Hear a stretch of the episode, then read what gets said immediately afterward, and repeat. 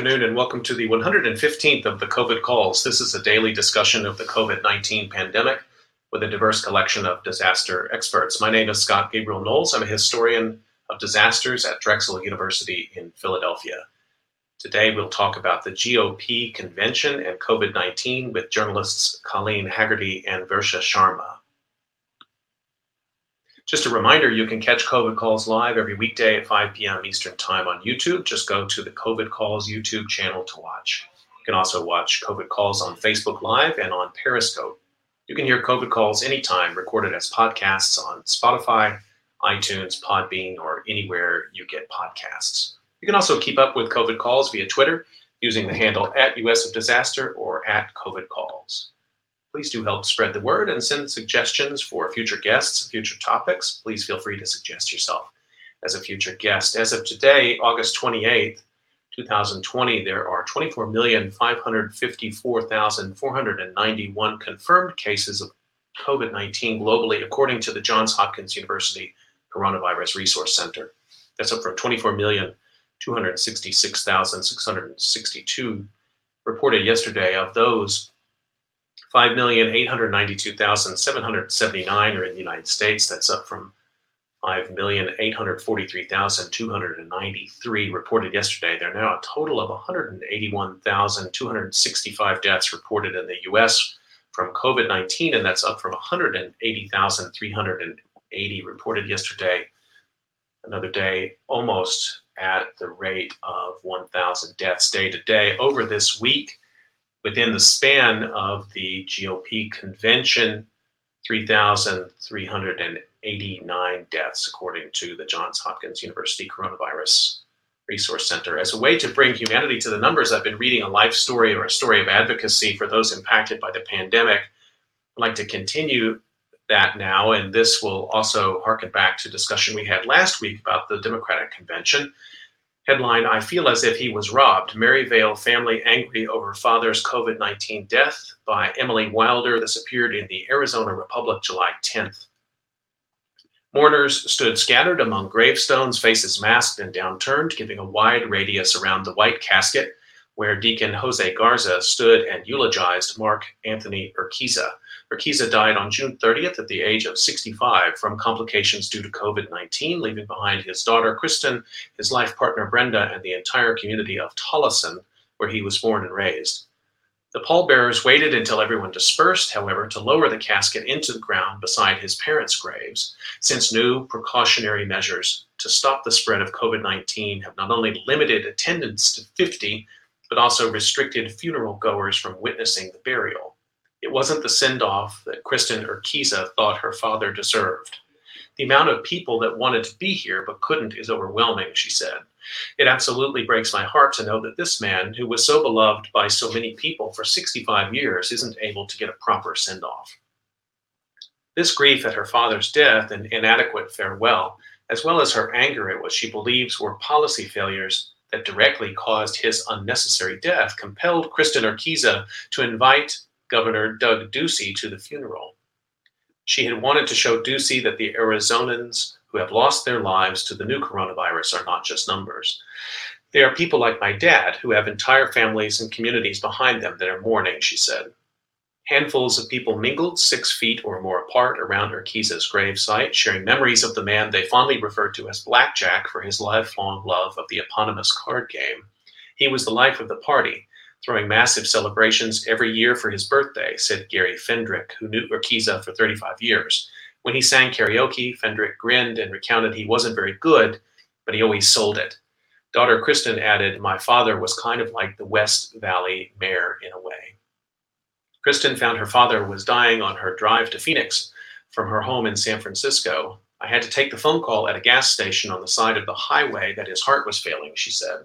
That was how she spoke to her father for the last time, with him sedated and alone, except for the nurse who held up the phone so that his family over FaceTime could be with him virtually as he took his last breaths. Urquiza became ill on June 11 and tested positive for COVID 19 the next day. Five days later, he told his life partner, Brenda, that he needed to go to the hospital. He was kept on a high oxygen treatment for 10 days, his condition steadily declining before he was moved to the ICU and put on a ventilator.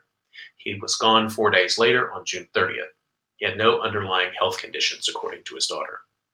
When Ducey allowed businesses to open back up on May 15th, she said, My dad was completely under the impression that it was safe to resume activities as normal.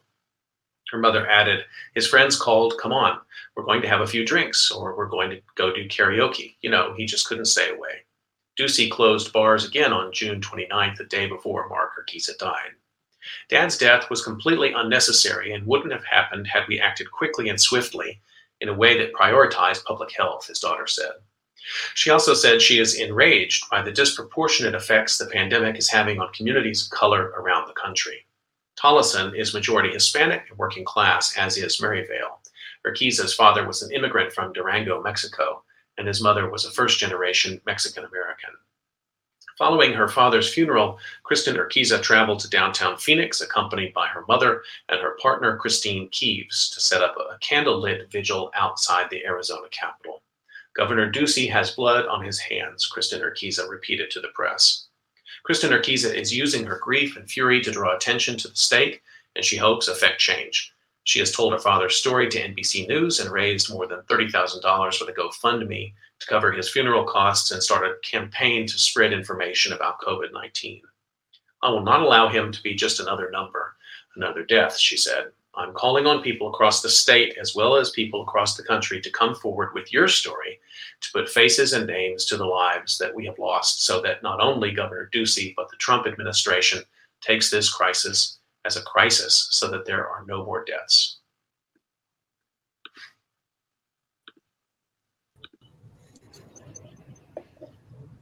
Okay, let's turn to the conversation for today. And I am really excited to speak to my two guests today about the GOP convention and politics and COVID 19. Colleen Hagerty is a freelance journalist telling narrative stories through video, print, and social mediums.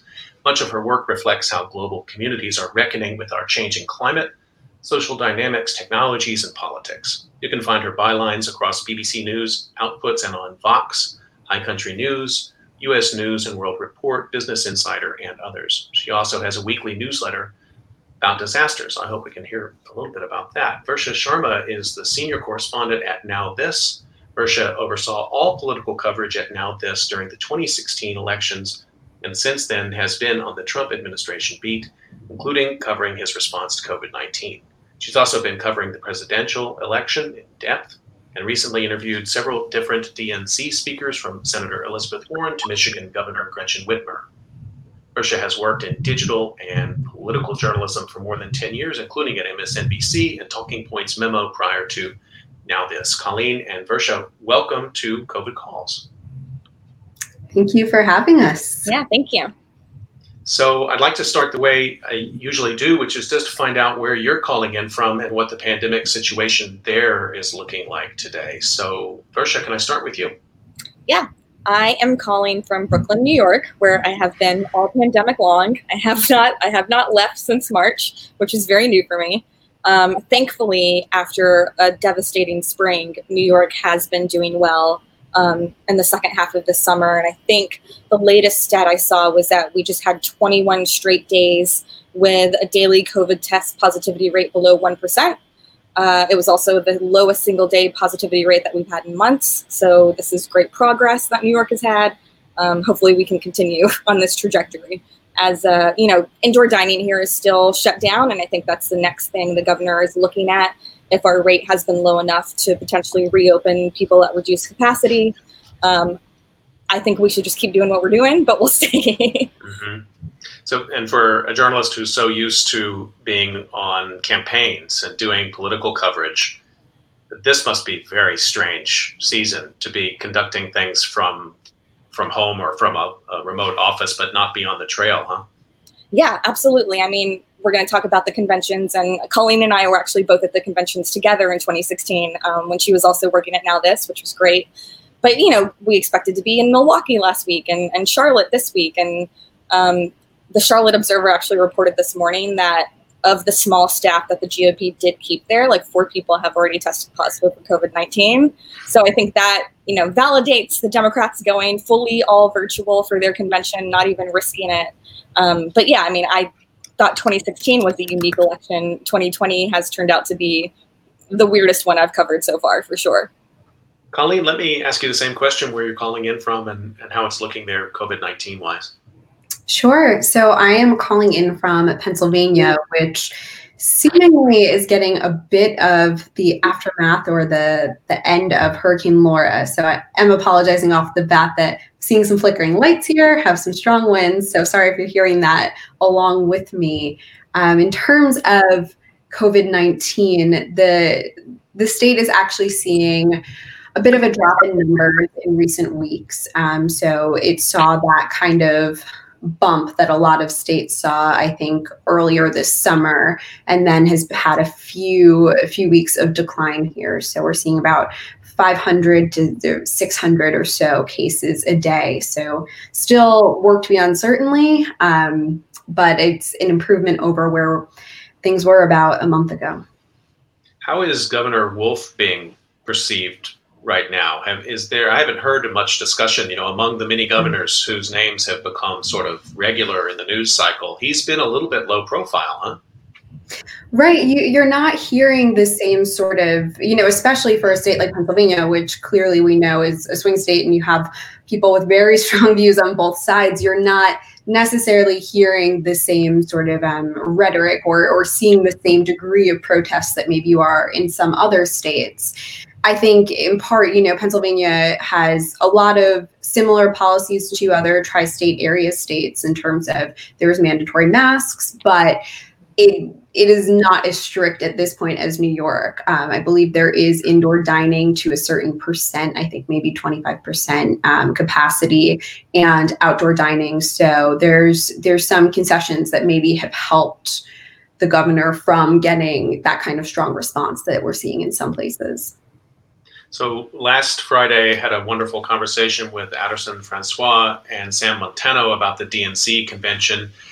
Um, I, you both had the somewhat harder assignment this week, perhaps, to um, follow every minute of the GOP convention. Um, and I sort of want to just start in a general way, find out what you thought were headlines coming out of the convention. I know you both watched it as, as we before we went on you both copped to the fact that you watched all of it which um, well done. And so let's hear a little bit about what were the the sort of high headlines top level kind of things. Colleen let's start with you and then Versha.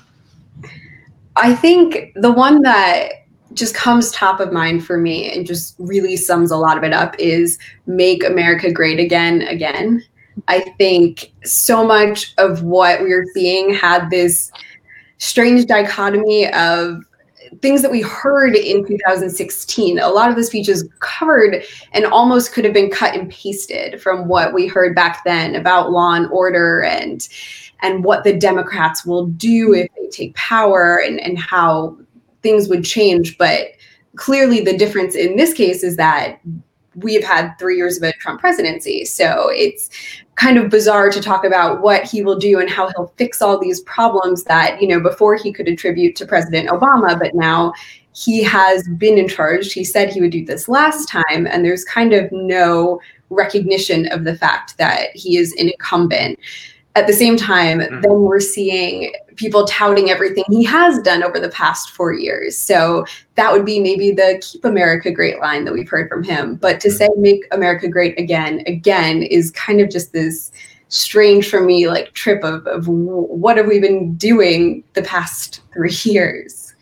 Yeah, I heard that and I I didn't think about it as clearly as you obviously have, it, it makes me realize now there should have been another presidency in between. and then he should be running for reelection again to really make the MAGA uh, uh, sort of exactly the MAGA. Uh, yeah. Yeah. it in would, that way. You know, if, if there had been and I'm sure we will talk about this more, if there had been more of an acknowledgement of the coronavirus and the impacts that that has had, I think I would understand that statement more because it would be saying, oh, look at how good we were doing. This unavoidable, you know, terrible tragedy happened. But since broadly that was treated as a success, that it came mm-hmm. here, President Trump got rid of it, good, we don't have to worry about that. Let's get everybody here on the White House lawn with no masks then it's really hard to say, well, make America great again, again. W- was it great for a minute in there? What what right. are we talking about? Right, Versha. What is what was your headline? it partially it's what Colleen just said. So I think two two important headlines. One is they rewrote the history of the last six months and tried to paint the Trump administration response to coronavirus as a complete success not just that you know he's managed the crisis or contained the crisis but that he's actually saved lives and been really active and decisive and done really well. That was something we heard from all the speakers this week.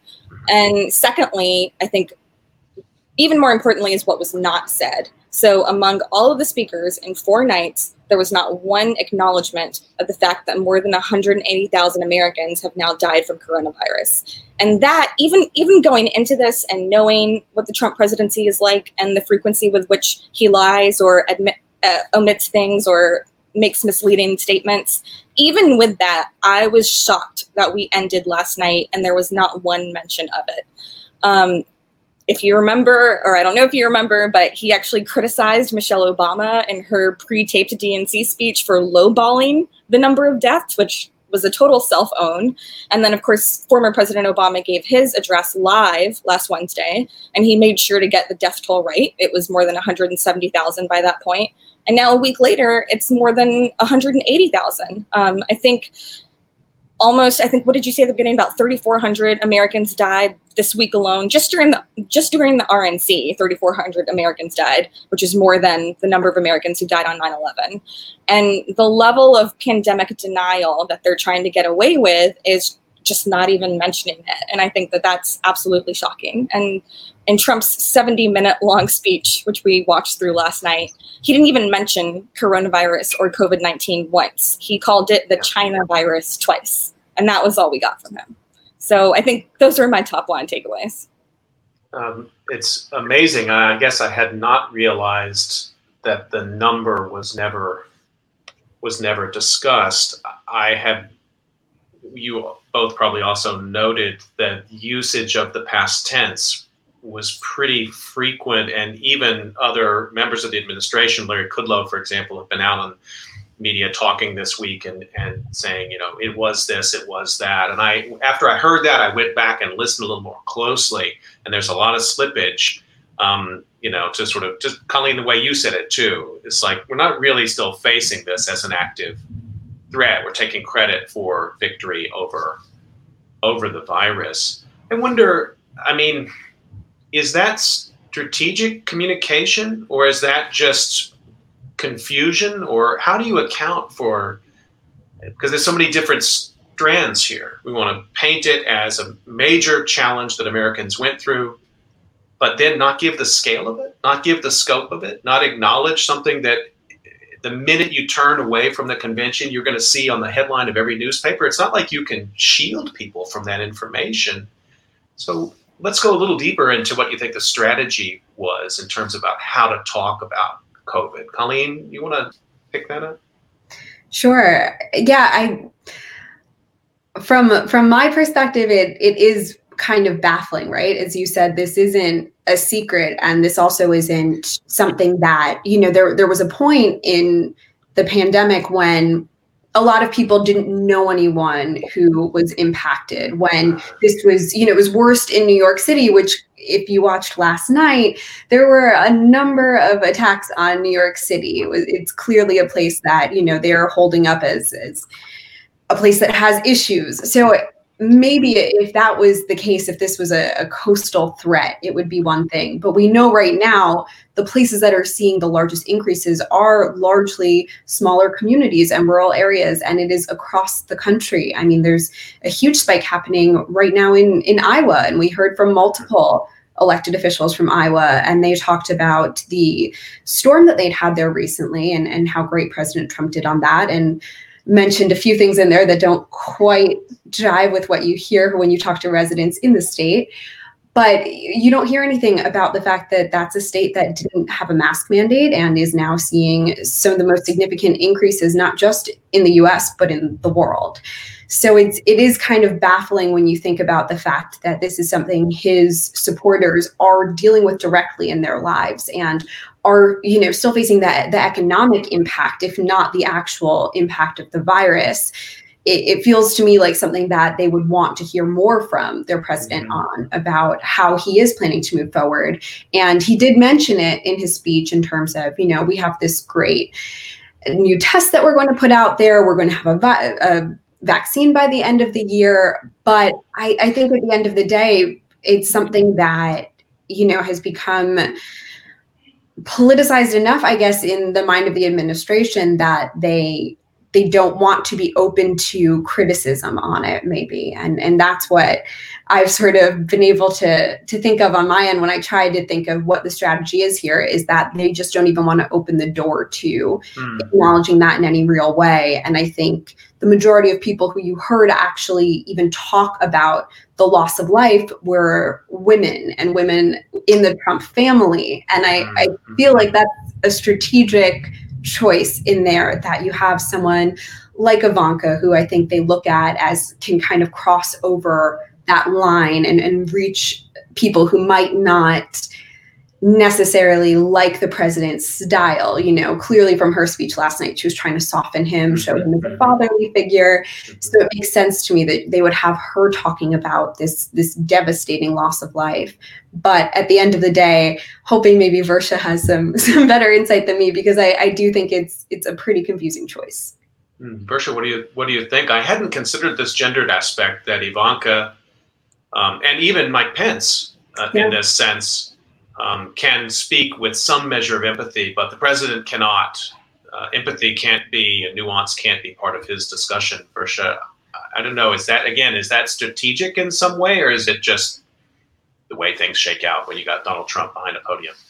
I think it's a combination. I do think, um, you know, in Ivanka's speech, for example, and also in Melania's, they both made light of Trump's like rage tweets or the tweet storms that he goes on sometimes. They were like, Ivanka was like, I know my my dad's tweets can be unfiltered sometimes, but let's look at the results. Like that was literally her her line and her thing. And I think they used the female members of the family to try to soften him in the public image. Um, but of course, I think they knew that they couldn't authentically get away with Trump painting Trump as the empathetic person, but they tried. They really tried. And that was something, um, you know, we did a live Slack chat all week on the Now This YouTube during the convention. And one of our guest mm. commentators was um, a man named Tim Miller, who is the political director of a group called Republican Voters Against Trump. This man is a lifelong Republican. He worked for the Jeb Bush campaign in 2016, and he very much sees Trump as a threat for various reasons. And he observed that we kept hearing all week in segments or in speeches about a supposedly caring, compassionate Trump that we just never see publicly for some reason. So I think that was a strategic choice, even though it doesn't ring true to people. And again, I think for the main speakers, Pence, Melania, Ivanka, and um, the president, I looked at their prepared remarks. I, I watched the speeches live it's obvious, obviously strategic because they were pre-written remarks, right? right right. that they were the only four speakers to actually directly offer condolences, but they did it in the vaguest terms, like we offer condolences to people who have lost loved ones um, at this time or during the pandemic. Again, not saying actual words and certainly not saying the actual death toll. So I do think that was strategic, um, but I also will say they scrambled to put on a virtual convention at the last minute because of the mm. denial that they lived in for so long that they could pull off an in-person convention first in Charlotte, then in Jacksonville, and local officials in both cities and states were like, "No, please don't do that." Um, so there was a little bit of scrambling last minute too. The coming back to, again to you know this issue of, of the tone at which you could talk about coronavirus. Um, there were uh, flashes of anger about it. But what I observed was that that was almost always um, overlapping with uh, with the racist char- characterization of it as China virus or other characterizations that you know may have been out there. So I want to let's open that a little bit and how you thought that the convention overall and individual speakers talked about race and how they talked about COVID. It seemed like COVID was a Trojan horse in, in some of these speeches to then open up discussion about you know race and about enemies of the United States. And and clearly China was trying to infect us. And in a minute I'll give one of the quotes that Trump gave about about the so-called China virus. But I, let me let me hear from you both about how you thought race was playing through this. Versha could you could you start? Yeah, I mean, I think you're, you're exactly right. That's a great observation. They only, the anger that we saw was blaming the crisis squarely on China. It's all China's fault. China let it get out of control. Trump did the right thing by acting early and banning people visiting from China, even though, of course, the policy the policy timeline on that does not match up with what they claim it is. Um, but in terms of race, I think what what was also shocking was the number of um, I mean the diversity that you saw on the stage this week and in the speaker lineup does not reflect the diversity of the Republican Party. They really used black and brown people essentially as props. And we actually know this because if you watched um, the naturalization ceremony that Trump did at the White House on Tuesday night with five immigrants from various countries, uh, at least two of those immigrants came out the next day to the Wall Street Journal and said, "We didn't know we were going to be part of the convention." I mean, that is that's like textbook example of using somebody as a prop, not even telling them what partisan political purpose you're using them for. So there was that. There was the number of black speakers without any real acknowledgement of systemic racism and police brutality, which is aside from coronavirus the number one issue plaguing our country right now. It's it's the other thing that everybody has been focused on this summer. And that was also a pattern of denial that we saw from them. So I think I mean you couldn't you couldn't have two more different conventions in terms of the RNC and the DNC on many levels, but especially in terms of race, especially when we look at Joe Biden nominating the first woman of color vice presidential candidate last week. And she actually Kamala Harris gave her own speech yesterday where she pointed out that the problems that Republicans ignored this week, that of the actual pandemic death toll and systemic racism among police, are issues that affect Black and Brown people disproportionately. And mm-hmm. despite the number of Black speakers this week, there was no acknowledgement of that. So that's something we've talked a, a lot about on COVID calls with different guests. That the startling reality that George Floyd also had coronavirus yes. before he was murdered tells us everything we need to know about this. As you said, Versha, I think quite you know very well. This convergence. These two things have to now be taken as one disaster. But I, I didn't see that connection in the convention this week. Um, they didn't bring those two together, and and you know discussions of race again. There was about the Chinese invader, and then you know sort of dark, ominous tones of what happens in inner cities in America. Colleen, did you pick up on other clues as to how the convention was managing the discussion about race?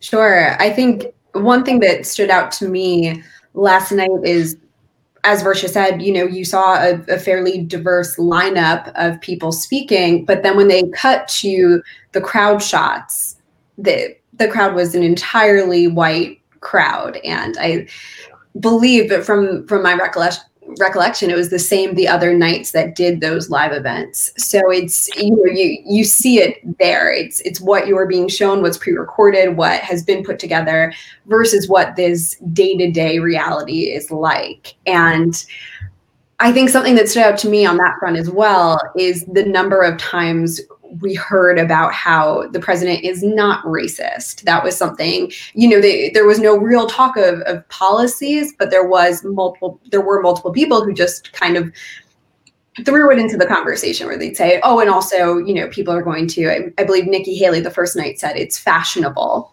for Democrats to say people are racist now. So it, it was interesting to see that clearly it's something that is front of mind, but instead of digging into it in any sort of meaningful way, it was a you know take us out of at our word. Look at this lineup. We have you know a, a diverse group of people. How could we be racist? And also, we're going to tell you that just flat out to get that out of the way.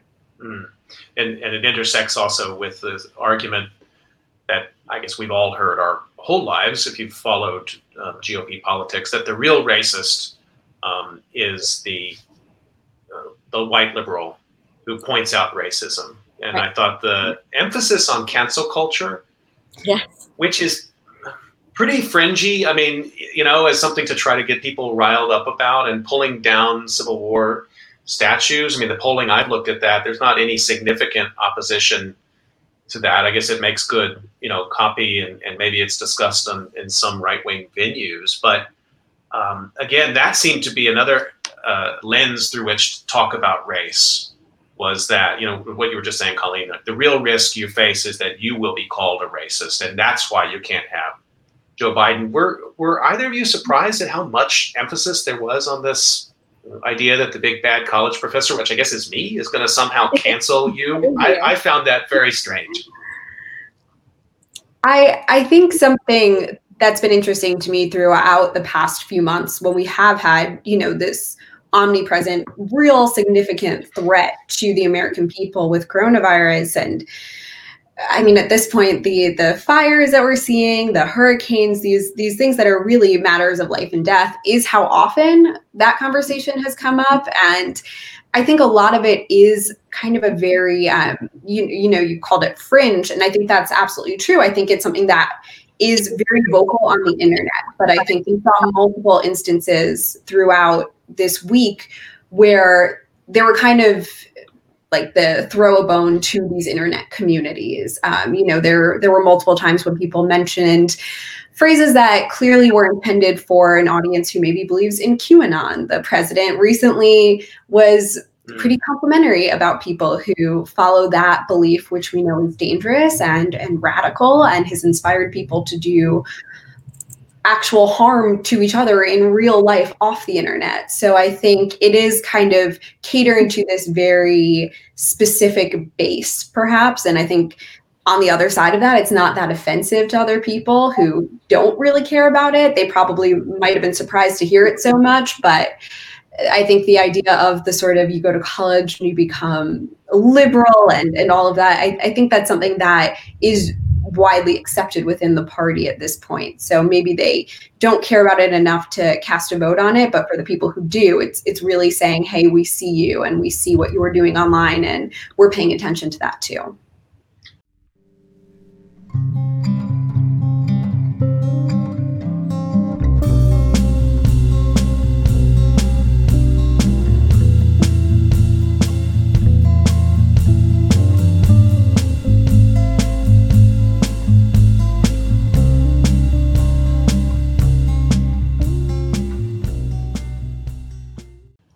Remind people that you're listening to COVID calls, and we're talking to Versha Sharma and Colleen Hagerty about the GOP convention this week. Versha, did you want to come in on anything about the the cancel culture theme and the toppling of statues and everything that was talked about in that regard this week?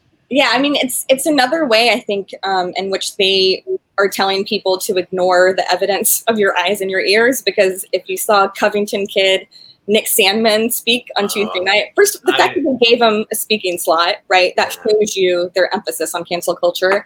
And also, he on national television on a huge stage for a convention that's only held every four years talked about being canceled. And it's like, what what is being canceled if somebody like you is being given this platform? Like that's the opposite of being canceled, actually. You're being mainstreamed, you're being amplified. So I did think that was strange. Um, I think Colleen also hit on something that is a big summary of the week, which is that the programming and the speeches were um, aimed at Fox News viewers and these internet communities and at Trump's base they didn't make a strong play for expanding his base at all this week. All, all of the content was really red meat for that base, um, including Mike Pence telling you that Kamala Harris and Joe Biden want to tell you how many hamburgers you can eat. Like that, like they're going all in on that kind of yeah. stuff. Um, but I also wanted to point out an intersection between the pandemic and racism with the crowd that Colleen rightly said the I think 1,500 people at the White House last night for Trump and Ivanka's speech who were largely maskless. Um, you didn't see any masks when people were on camera, and it was a largely white crowd. And then come to today, there's a big march on Washington today led by racial justice activists, and it's a huge crowd, and they're all wearing masks. And so to me, the optics of this white crowd inside the gates without masks, not caring that they this might be a super spreader event that they're participating in, versus the people outside the White House gates who were calling for justice, but still trying to protect each other and wear masks. I mean, that just that the optics and, and the meaning of that really stood out to me. What a remarkable insight uh, in in that regard, and, and and also, you know, thinking about the, the degree to which the protests that we've seen from all corners of the United States, how frequently the protesters were wearing, you know, some PPE protection and, and not just to protect them from police use of tear gas, but because they were there in that sort of mutual aid of, of care. Um, it did seem to me, I mean, they know that when they go to that crowd shot at Fort McHenry and people are not socially distant and they're not wearing masks, uh, I mean, there's just no masks available in Baltimore that night. Now, I mean, that is that is part of the argument, but again, I mean, it comes back to this this point, you know, that that you just made about they want you to not believe literally what you see with your eyes. I mean, they they want us. I, am still sort of puzzling through this. When you see that crowd shot, mm-hmm. you're supposed to then think, "Oh, it's over, everything's fine," and the media is lying to us, or are we supposed to think, "No, Republicans are just realistic people, tough people, and we don't want to hear any more about these you know, cancel culture crybabies who rely on their on their mask. Is, is that what we're trafficking in with those kinds of images? Because they're clearly planned. Yeah. I, go ahead. Go ahead, Versha. I was gonna say, I think that's exactly right. And like you mentioned Kudlow's comments earlier, talking about in the past tense, like, yeah, they want you to believe that the crisis is over the pandemic is over, we can get back to the business of reopening our schools, businesses, and the economy, and that everything's fine. And I just, I don't know that that is a strategy that is going to work for them because I don't think Americans at large are ignoring the everyday realities that they're facing public health and economic hardship. I think that's a very hard thing to deny. And um, I wanted to point out one of the senators who was in the White House crowd last night not wearing a mask, um, Senator Thom Tillis from North Carolina actually had to apologize today for mm, not wearing a mask because enough of his mm-hmm. constituents were angry at him and mm-hmm. asking about it. Oh, um, and he actually has worn a mask in the past and, and, and said that he supports it. But once he gets in, in Trump area, he goes along with what the president wants, which was not wear a mask, but he's getting blasted for it. So I think that's interesting. And that's something it's i mean it's good to see people holding their representatives accountable for sure but it's another it's more evidence i think that i don't know that this strategy of outright denial is going to work for them that's fascinating I mean, it must have been instructions on the chair when you sat down I mean, it might have literally said something like you know we prefer that you don't don't wear the mask i want to um, I want to ask. There was a couple of moments that it did seem. I, I agree with in, in, the main what you're saying that the audience was was a pre-selected pretty small slice of America, I think, for these four nights. There did seem to be a couple of moments when they were reaching for a broader audience, and I thought that was in some of the set pieces. One of which you already mentioned, which was the naturalization ceremony, which under maybe different circumstances from a different administration would have been a really exciting thing to see at a, at a convention. really broke with um, tradition one wonders what manner of Hatch Act violations were involved in that and whether or not it was it, it legally binding. I don't know. Um, that one, and then the discussion with the essential workers. And I want to talk more a little bit about both of these. So, what did you think about these moments as an attempt to try to soften the administration, show it as a little bit more open hearted, open handed? Do you think they worked or not? Colleen, let me start with you on that. Sure. I think one thing that that comes to mind for me when we're talking about outreach beyond the base that we've been largely talking about so far is how in 2016 there was a moment in Trump's speech where he talked about Bernie Sanders and how the Democratic Party had rigged the election and how mm-hmm. he was welcoming Bernie Sanders voters in with open arms.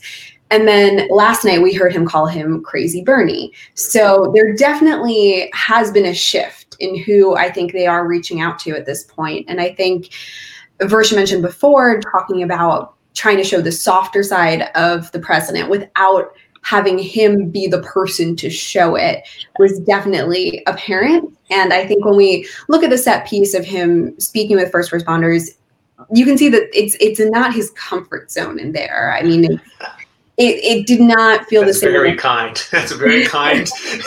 Go ahead. I didn't mean to cut you off. Uh, yeah, no, I I think it's it's something that you know I think a lot of what we've talked about has been you not believing what you see or believing what you hear or what you know to be true that's right in front of you and i think some of those moments are to kind of cover those bases and say, oh, well, we did talk about coronavirus. We did celebrate our heroes who got us through that difficult time that thankfully is now over. Mm-hmm. Certainly, that was all part of that same strategy there to really say, you know, go against the criticisms that Trump is a bully, that he doesn't have empathy, while allowing him in his speech to criticize Joe Biden for being empathetic, which was part of some of his many attacks on him. So I, I think the set pieces being as, you know, kind of very like um I, I, saw someone compare them to like a Michael Bay movie trailer, a lot of them, the way they were edited, where it, it none of it quite felt like you were there it didn't have that kind of, you know, a lot of the Democratic convention, it did feel like you were kind of on this large Zoom call with a bunch of people who you knew. This being so heavily produced, I think there was kind of like a wall that went up when you were watching something that had been, you know, I'm, I'm thinking of Mike Pence's moment when when he did kind of almost what felt like an infomercial where he was talking to people as well. Mm-hmm. It's this very stylized and very produced moment that for me takes you out of it and maybe strips away some of the authenticity because you can see how clearly this was planned and how you know somewhere on on some bulletin board there's the themes of okay empathy coronavirus is over and mm-hmm. the people who i'm assuming they're they're reaching out to in that case are people who want voting for President Trump a second time to maybe be an easier pill to swallow because maybe they haven't liked what he's tweeted and right. they voted him into office. They thought it would change. And I, I remember talking to a number of people who said that, where they weren't a huge fan of the man, but they liked his policies, where they just didn't like Hillary Clinton. And I think when they are trying to just present him in this way, it, it kind of gives some some comfort or some shielding to people who aren't a fan of him but want his policies perhaps. And and here they can say oh well you know he he did the thing that he needed to do. He was the nice guy in this case or they did address that so you can't say they ignored it. Versha, in the essential workers one which I wouldn't ordinarily do this, but I think people should seek out that video if they didn't if they didn't watch it, at least just to watch the first minute of it, where where he gives the voiceover, starting by saying, "When the China virus inv- I won't do an impression, but when the China virus invaded our country, we launched the greatest mobilization of American society since World War II. Patriots rallied to defeat the invisible enemy. It was like watching the History Channel." And then it again, it's very jarring. And next thing you know, you're you're in a room in the White House and you have these essential workers on both sides of him, like a receiving line. Yeah. And they were not, they were socially distant, but not far enough. Nobody was wearing a mask. I wondered if that was also in some way a, a, a talk back to Biden's attempt to do these sort of mini town halls last week, but they were done in video. So he was by himself. So everybody was was separated by video I don't know. I'm still trying to piece together what they were hoping to accomplish with these. What, what, what was your take? Yeah, I think the optics of that are exactly right. Joe Biden would sit in a room by himself and have five or six people on screens, and, and that's how he communicated with them. And after his big speech where he accepted the nomination on Thursday, uh, he immediately put on a mask, and so did his wife when she came out, and so did Senator Harris and her husband. These are things we just don't see with any regularity from Republican elected officials. So I think it goes back to the point of like pretending that we conquered this, we're ready to move on. Let's thank our essential workers and frontline healthcare workers and heroes. Um, and I do appreciate that they acknowledged those workers who are incredibly important at this time. But what is acknowledgement without taking meaningful steps to actually protect them, right? In these segments where they're not wearing masks or they're not social distancing a minimum of six feet. Um, I was surprised to see um, the doctors and nurses who spoke at the convention. And again, I triple checked, rewatched footage and transcripts. Even the doctors and nurses who spoke did not mention the death toll. Uh, there was one doctor on, on Monday night who talked about um, Trump's support for rapid support for different cures, of course, ignoring all of the drama around hydroxychloroquine. And he's actually a Shreveport physician where my sister um, lives, and she's a doctor there as well. So I wanted to know. I was like, who is this person? What's going on? What's the backstory? And it was it was interesting because um, this man, Dr. Ghali, is actually very much in favor of mask mandates he supported the Shreveport mayor and the Louisiana governor when they tried to enforce mask mandates, which of course we know Trump does not agree with. Um, he said things after Trump made comments about masks not being important like it's ridiculous for anybody to not wear a mask. So if you look at this man the speaker's backstory you actually learn where he really stands on the coronavirus but mm. if you only see him through the three minutes of screen time that he had at the rnc you would think this is somebody who is in complete lockstep with trump who supports everything that he's done and continues to do. And i just think that is a very strange thing to me and i'm not sure why he agreed to give that speech um, I'm guessing maybe he's he's a Republican and he and he just supports them.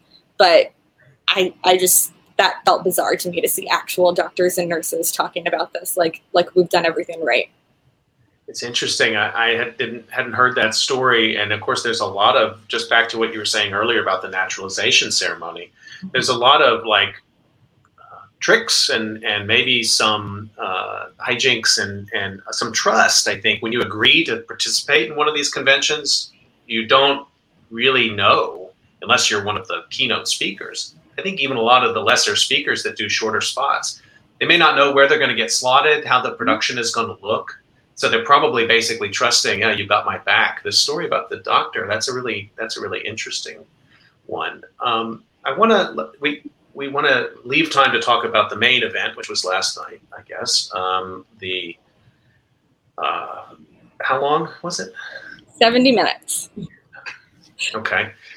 Um, speech uh, that happened, and um, I want to start with kind of a lightning round with you both on the um, just fact checking some of the things that the president said about COVID nineteen. So um, he talked about the case fatality rate you don't hear that from the media, he said, but he talked about the case fatality rate. He said the United States um, does very well compared to Europe with the case fatality rate. Either one of you want to take that one?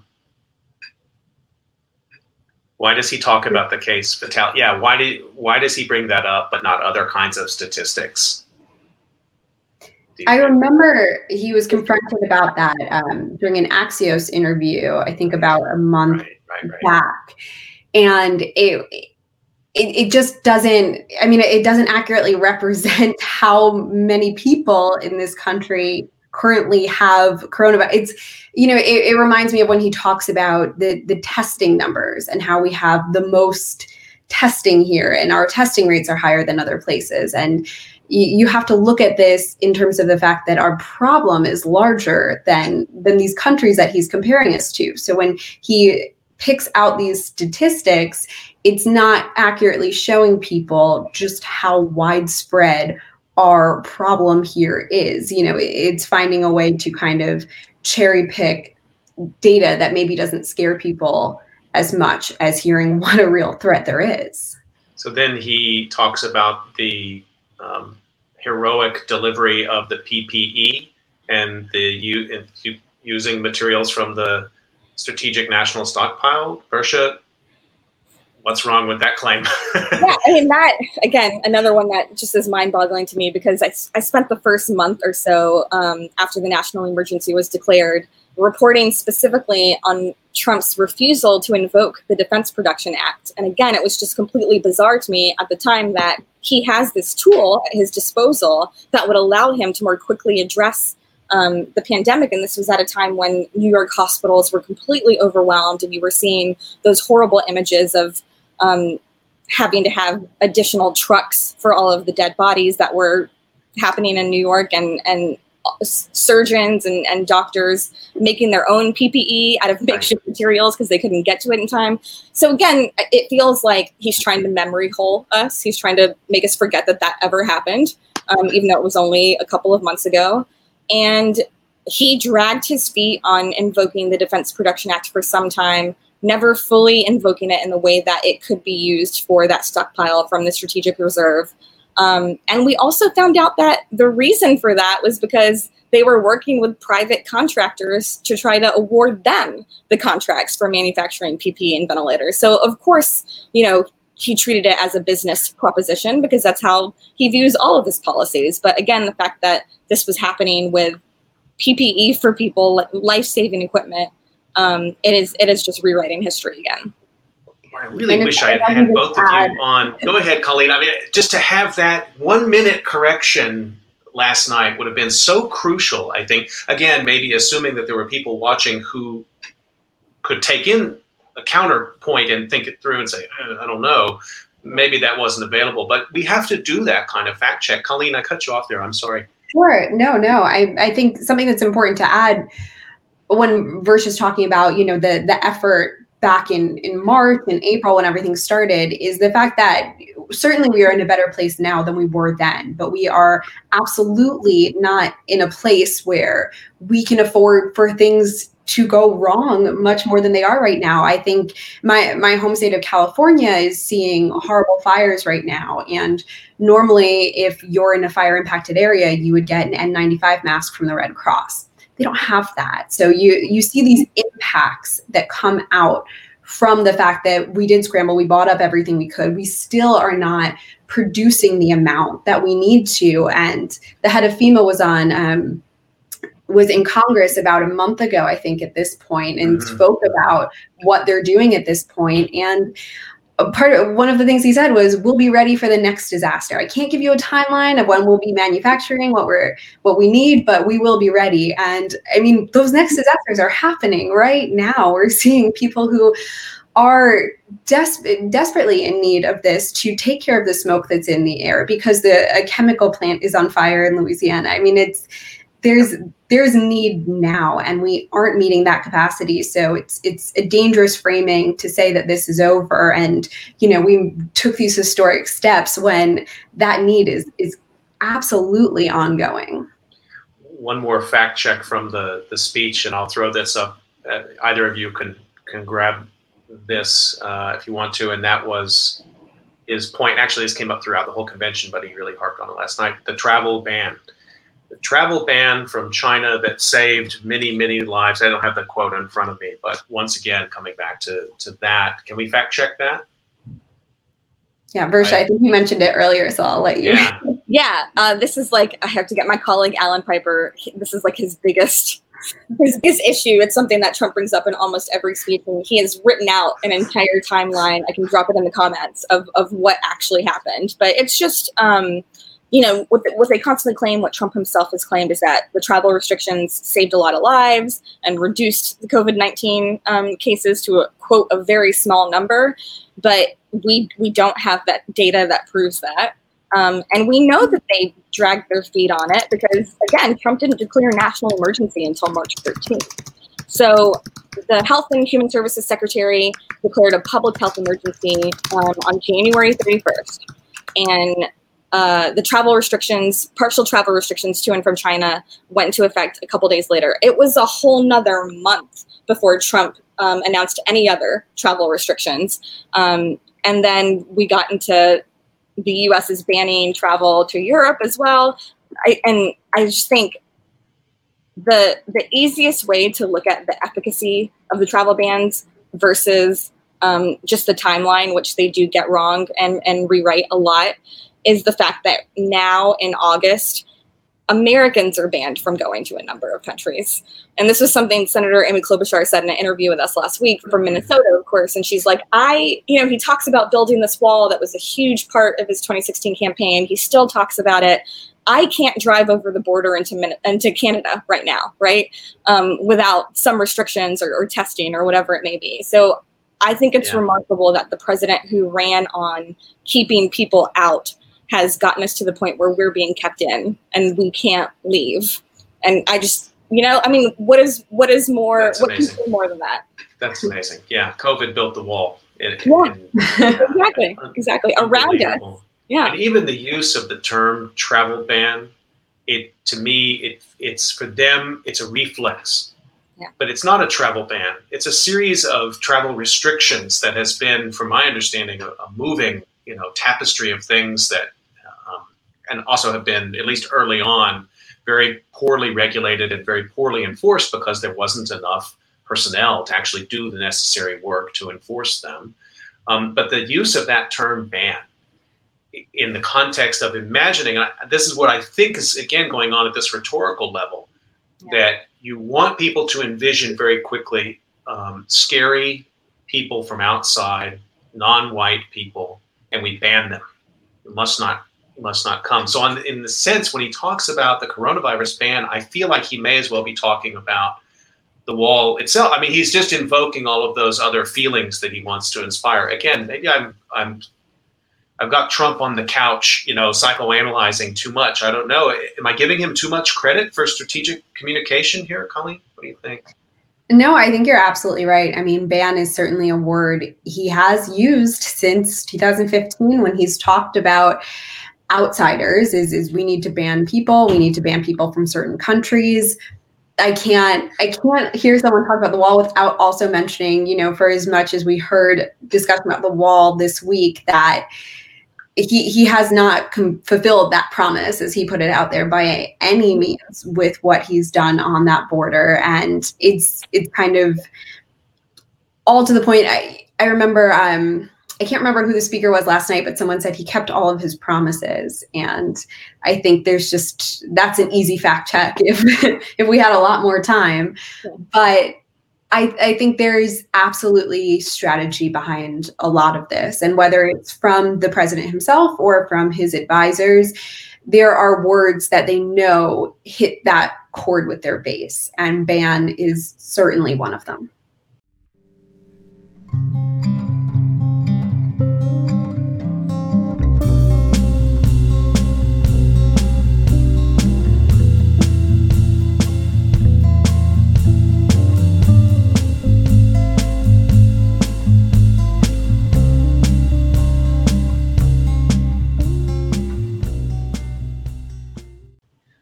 Remind people you're listening to COVID Calls. I'm talking with Versha Sharma and Colleen Hagerty about the GOP convention. We're almost up on time. Maybe we can get a couple more uh, questions and in in our discussion. And if you want to get a question in, you can put it into the YouTube live chat or put it up on Twitter. Just tag at US of Disaster.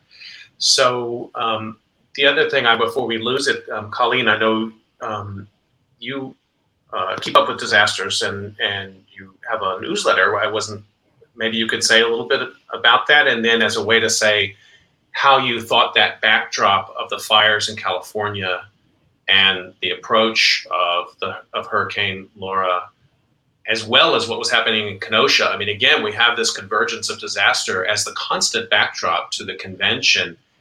How did that? How was that registered? How did it play? What What did you think about the ways that that amplified themes of the convention, or just wasn't there? Sure. Tell us about the newsletter first. Yes. So I've covered disasters throughout the course of my career, both from a local news standpoint up to a national and international news. And I in in my freelance career really saw just kind of a need to provide more context around what I think people typically see in disaster coverage, which is you know maybe a week leading up to something, talking about it a bit, you know, wall to wall coverage of a storm as it happens. People stick around for maybe a month, they'll come back a year later, and then it kind of falls mm-hmm. off. And the, the, the people who I speak to when I go to these places, I mean, some of their worst days tend to be very much in the gray area of it's not necessarily the day after something happens when they're in shock or they're receiving aid and, and people are coming and stepping up and helping them. Maybe it's a year and a half later. Maybe it's just some odd number of months later. And I don't think people tend to to understand what can be done beforehand, how policies that we're putting into effect are impacting the disasters that we're seeing, as well as when it happens, what happens next, and how that fundamentally changes the demographics of the place, the people who have been impacted. So, through my newsletter, I really wanted to kind of create a space to talk about all of these sort of different issues that happen around the disasters that maybe you've only heard the headlines or seen the the name Hurricane Laura but didn't mm-hmm. know sort of some of the intricacies and history of a place that have taken us to the point we're at now. So with that said, um, you know, I I think again, as I mentioned, I'm from California, and I in no way thought that California was going to be painted in a shining light during this convention. But I, I do think when you're seeing some of the the biggest wildfires that we've ever seen, two of them happening at once, it's it's pretty extraordinary to really not mention that, except for to hit on politicians about blackouts with the heat. I mean, it's it's kind of shocking, really, to allow that to happen. I know the the Democratic convention did have California Governor Gavin Newsom speak, and that was he spoke from a place that was right. Yeah. He, Yeah. he had um, pre-recorded marks remarks planned and then actually chose to redo those even though it was going to be a taped event because i think it was important for him to show that he was involved in in this recovery process and paying attention to it so you know california maybe is one thing but then the fact that there was a hurricane happening during this convention that was hitting states that you know we were hearing from politicians in these states Right. and to have so little mention of it besides our hearts are with these people we're we have your back i mean it's we don't know pretty much anything about this administration's policies on how they plan to move forward from this moment where there's disaster declarations in every state. We don't know what they what they're going to do from here when it comes to handling disasters in the future. And certainly they have seen some some horrible ones during these 4 years. And you didn't hear anything about hurricane maria. You didn't hear anything about hurricane harvey. These are moments that you know you you would expect a president to acknowledge when you've had catastrophic historic events in your presidency and i think it just goes to show that that's not a priority to this administration to address this in any actionable way not even to get into the threat of climate change and, and what's that what that is doing I thank you for those insights, and that really helps me see it more clearly. And it resonates also with, you know, in general, the way I think this did come up. Um, in general, the way he has talked about disasters in his presidency is whether or not he gets credit Yeah. for getting relief there in time. Um, so, you know, and it feels if a, if a governor doesn't give him credit, it's the only thing a Democratic governor can do to redeem themselves is to offer him some public credit Yeah. um, for some assistance. Although I guess he sees Newsom as un- irredeemable, but um, and even Republican governors can get on the wrong side of him if they don't if they don't uh, thank him effusively enough. What a strange dynamic through which Yeah, to see we- FEMA. we did see you know the the governor of iowa thanking him for the aid that he granted saying he did this record time and he granted everything meanwhile the i mean Yeah, not record was time. It was slow. and actually. it wasn't a Yeah. full right so it's it's just i mean it's blatantly untrue and it's for me having I, I was working on a story about iowa at that moment and hearing from people on the ground who have no idea what to do right now because of so many structural complications not just with the government but with you know organizations like the red cross that are navigating covid-19 it, it kind of feels insulting to say we gave it to everyone when it's it's provably not true it's right there in front of you We find your newsletter at colleenhagerty.substack.com. Is that Yeah. right? thank you Great. Everybody should check that out. So, um, as we as we head out of our discussion, I guess I'd like to um, hear from each of you uh, how much this matters. For, to me, in doing this daily podcast about COVID nineteen, it certainly matters because I thought this was the real, this was the most condensed uh, sort of discussion from the party that I had heard. And there's all this you know, random discussions and some daily briefings and things here and there, but the GOP has not been on message around COVID 19. So, this I thought was the closest we were going to get to a kind of a, a univocal uh, sort of take. What does it meant? And I think you both interpreted it for us really, really well. Um, but in a broader sense, does the convention matter or how does it matter? Trump is consistently 40 to 42% approval. He's about 90% approval with Republicans, although interestingly, the last time I looked, he has only 57% approval in terms of how he's handling the coronavirus with Republicans. That's an, maybe an important statistic. Maybe the goal was to move that 57 closer to the 90. I'm not quite sure what they're looking for in success out of this uh, convention. Doesn't seem like you can do much to move his overall approval rating. So I guess I'd like to hear from both of you since you cover politics so closely what should the GOP be expecting out of this convention? What can they hope for? In what sense does it does it matter? Um, Versha, can I start with you about this? Yeah. So I think traditionally uh, there is a, a post convention bounce can be a real thing for either the incumbent president or um, his opposing candidate, depending on circumstances at the time. But obviously, we're living through a very untraditional election year, so I can't really predict what will ha- what will happen in terms of polling after this. But I think um, we shouldn't necessarily expect that he'll get a bounce. He he will among his base, of course. But when we're looking at national polling or uh, D- Democratic and independent and third party voting, um, I would be very surprised if he made any headway there. And in fact, I think, uh, given what we've talked about in terms of significant omissions, pandemic deaths, climate change, climate policy, and uh, structural racism, like I think these things can really hurt him. So, um, in terms of how much this matters, I feel like two things. What we saw, we saw the, their strategy this week, and their strategy is just mass disinformation and hoping that lying enough and repeating the lies enough um, will be sufficient for people to not look up fact checks or you know um, try to try to see if they're telling the truth or not. And again, I think that's true for his base. There was a disturbing poll, I think it was CBS News last week, um, that asked, like, do you think 170,000 deaths from COVID 19 are acceptable? And it was a majority of Republican voters said yes we think this is accept- acceptable. And a very small slice of Democratic voters said yes, and a small slice of independent voters said yes. So that exposes how successfully, unfortunately, they've politicized and polarized the electorate um, on the issue of COVID 19, where you have a majority of Republicans who think that our deaths, even though it's higher than anywhere else in the world, and we're the wealthiest country in the world, mm. um, is acceptable. I mean, I think that's shocking, but I think that's absolutely their goal is to continue to convince people that he's done as much as he can. What we're facing right now is acceptable enough to give him another four years. Um, again, whether or not that's true, whether or not that's enough, I don't know.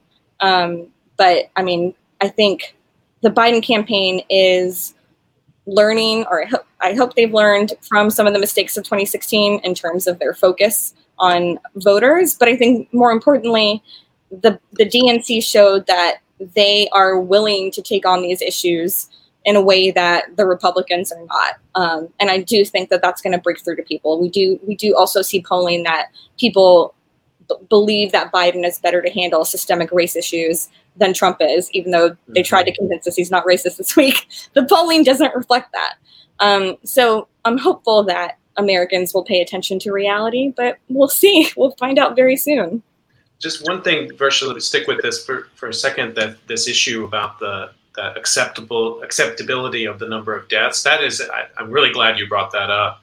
So that helps us maybe see a lot of this pretty clearly that the extent to which they were talking about COVID 19 this week, was really to try to staunch any bleeding of GOP core support in some crucial state. Like he just can't afford to lose any more voters in Michigan or Pennsylvania, Florida, or Arizona.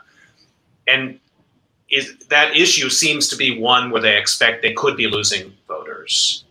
So they got to stop that. And then on the racial violence issue, to the point you were just making, is it the perception that the campaign is is losing voters on that? On that issue? I think uh, there was an interesting piece about white suburban women voters who their their views have changed from 2016, which is fascinating. Mm-hmm. Um, now, Democrats haven't won a majority of the white vote since 1968. So when you see some misleading newscasts who talk about, you know, how important some of these voting blocks are, just remember that that, that hasn't happened for decades since they supported and passed the Civil Rights Act, which is very telling. Um, but there, there were interesting interviews in a conservative news site called the Bull, um, the Bulwark, who said they spoke to white suburban swing voters in Arizona and I want to say Pennsylvania, um, who are looking at how Biden and Trump are responding to this crisis, and they're they're noticing the difference absolutely. And I think again, the strategy that we saw from the RNC is trying to paint Democrat-run cities as right. bastions of crime and chaos. Um, and of course the racial undertones that go along with that. But I mean that that's going to work for their base. It's not going to work for swing voters necessarily or independents. Um, so I do think there's actually room that the Biden campaign can can make up there, and mm-hmm. and that's that'll be interesting. Colleen, I guess the last word to you.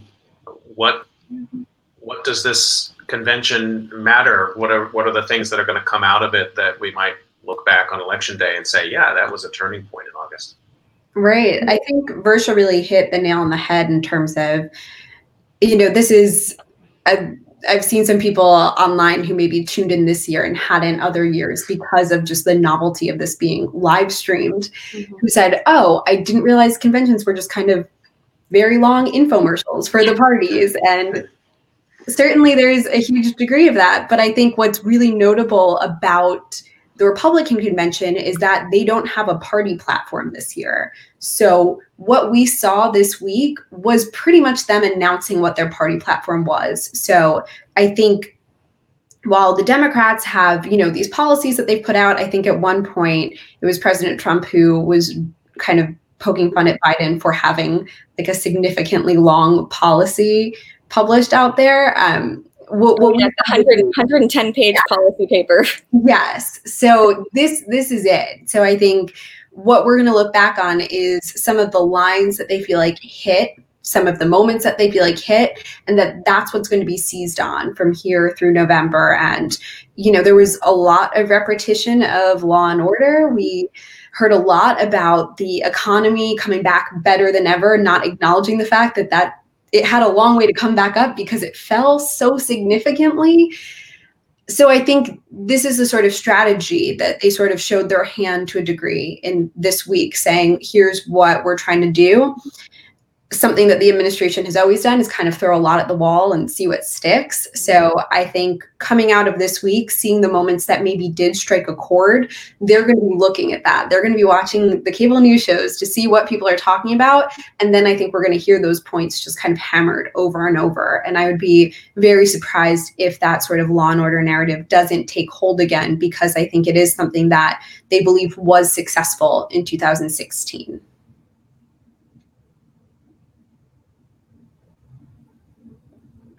I thought Kristen Urquiza last week was a kind of a breakout. Yeah. For many people, unexpected. They didn't know, and I read her father's obituary today. I think her her two minutes last week to me were maybe two of the most important minutes of the convention. Mm-hmm. Did the Republicans have anything like that this week? Somebody who came out unexpected and broke open a new way to think about the party. To, to, your point, Colleen, that they have no platform, and so this week they were literally just sort of doing like one four day long improvisation session to see what comes what comes out of it. Did you see anybody emerge from that? I know I promised I was asking the last question. I just one more. Pro- this is we're gonna close with this, but I think it. Yeah, I'm interested to hear Versha's thoughts. There's no one I can think of that really seemed to have a moment that that broke through that much online. I mean, I, I was paying close attention to kind of what was happening on social media during each of these nights. And I, I don't feel like there was any one that sort of had that stand out moment where it was kind of like the you wake up the next morning and it's the must watch that everyone's talking about the way that the democrats had that i mean I, I think they did have a few moments where they had family members who had lost loved ones to a variety of instances um, that you know the Trump administration is, is saying they'll address, and I think that's always a powerful moment to hear from someone who lost a loved one. But I I don't know if I looked at that and saw any of their responses and felt like that's something that would motivate someone to the ballot box the way that when you hear someone saying you know this direct policy the way that the Democrats were able to, you know, this is a direct correlation from this person to this person and how I lost a loved one. I, I don't, I can't think of a moment that sort of really hit that home in a visceral way from this convention. Versha, did you see anything out of this? Somebody who broke their, broke open into the political consciousness this week? I, I completely agree. I don't, I don't think there was anybody who wow. did, um, especially to the extent that Kristen Urquiza did. Um, Don, Donald Trump Jr. is not. Yeah. Not I was going to say, if you, if you want to talk about, you know, rising stars or who's considered 2024 front runners, yeah. right? Tom Cotton spoke last night, and I don't think anybody's talking about him like that, except he went against China in his speech. Of course, he did, but I don't think even that broke through, right? I mean, and that's probably not surprising after the president followed it up with a 70 minute speech, but I don't think that broke through. that's it. Yeah, that's the, that's the paperweight at the end of everything, I guess. The one thing I do want to point out um, probably the person who got closest was the widow of David Dorn, who was a retired police officer Right. um, who was killed and during protests that turned violent this summer. And her story is incredibly sad, and I think that her message and her video was was very powerful. Like you feel her loss absolutely, but then in typical Republican convention fashion, when you look at her story and context, they undercut their own message because David Dorn's daughters came out and said Dorn was not a Trump supporter. Our dad did not support Trump, and he would not want his death to be politicized in this way. And they were upset that his uh, his wife chose to speak in that way. So again, you just get back to the question of who they actually see as people, who they see as props, what issues they really care about, and I just don't think I can say it enough. They didn't make any compelling case that they care about the loss of American lives this week. They didn't even acknowledge it. Well, we're going to leave it there. Thank you so much for the interpretive power that you brought to seeing this convention through the lens of COVID 19. And I know you'll both be busy on it. Try to some way to get you back to talk around right around the time of the election um, as well. Versha Sharma and Colleen Hagerty, um, thanks so much for your time today on COVID Calls. Thank you. It's great to talk to you. want to remind everybody you can catch COVID calls every weekday, 5 p.m. Eastern Time. Next week, we continue our discussions about uh, education and COVID 19. And everybody stay healthy. We'll see you Monday, 5 o'clock. Thanks.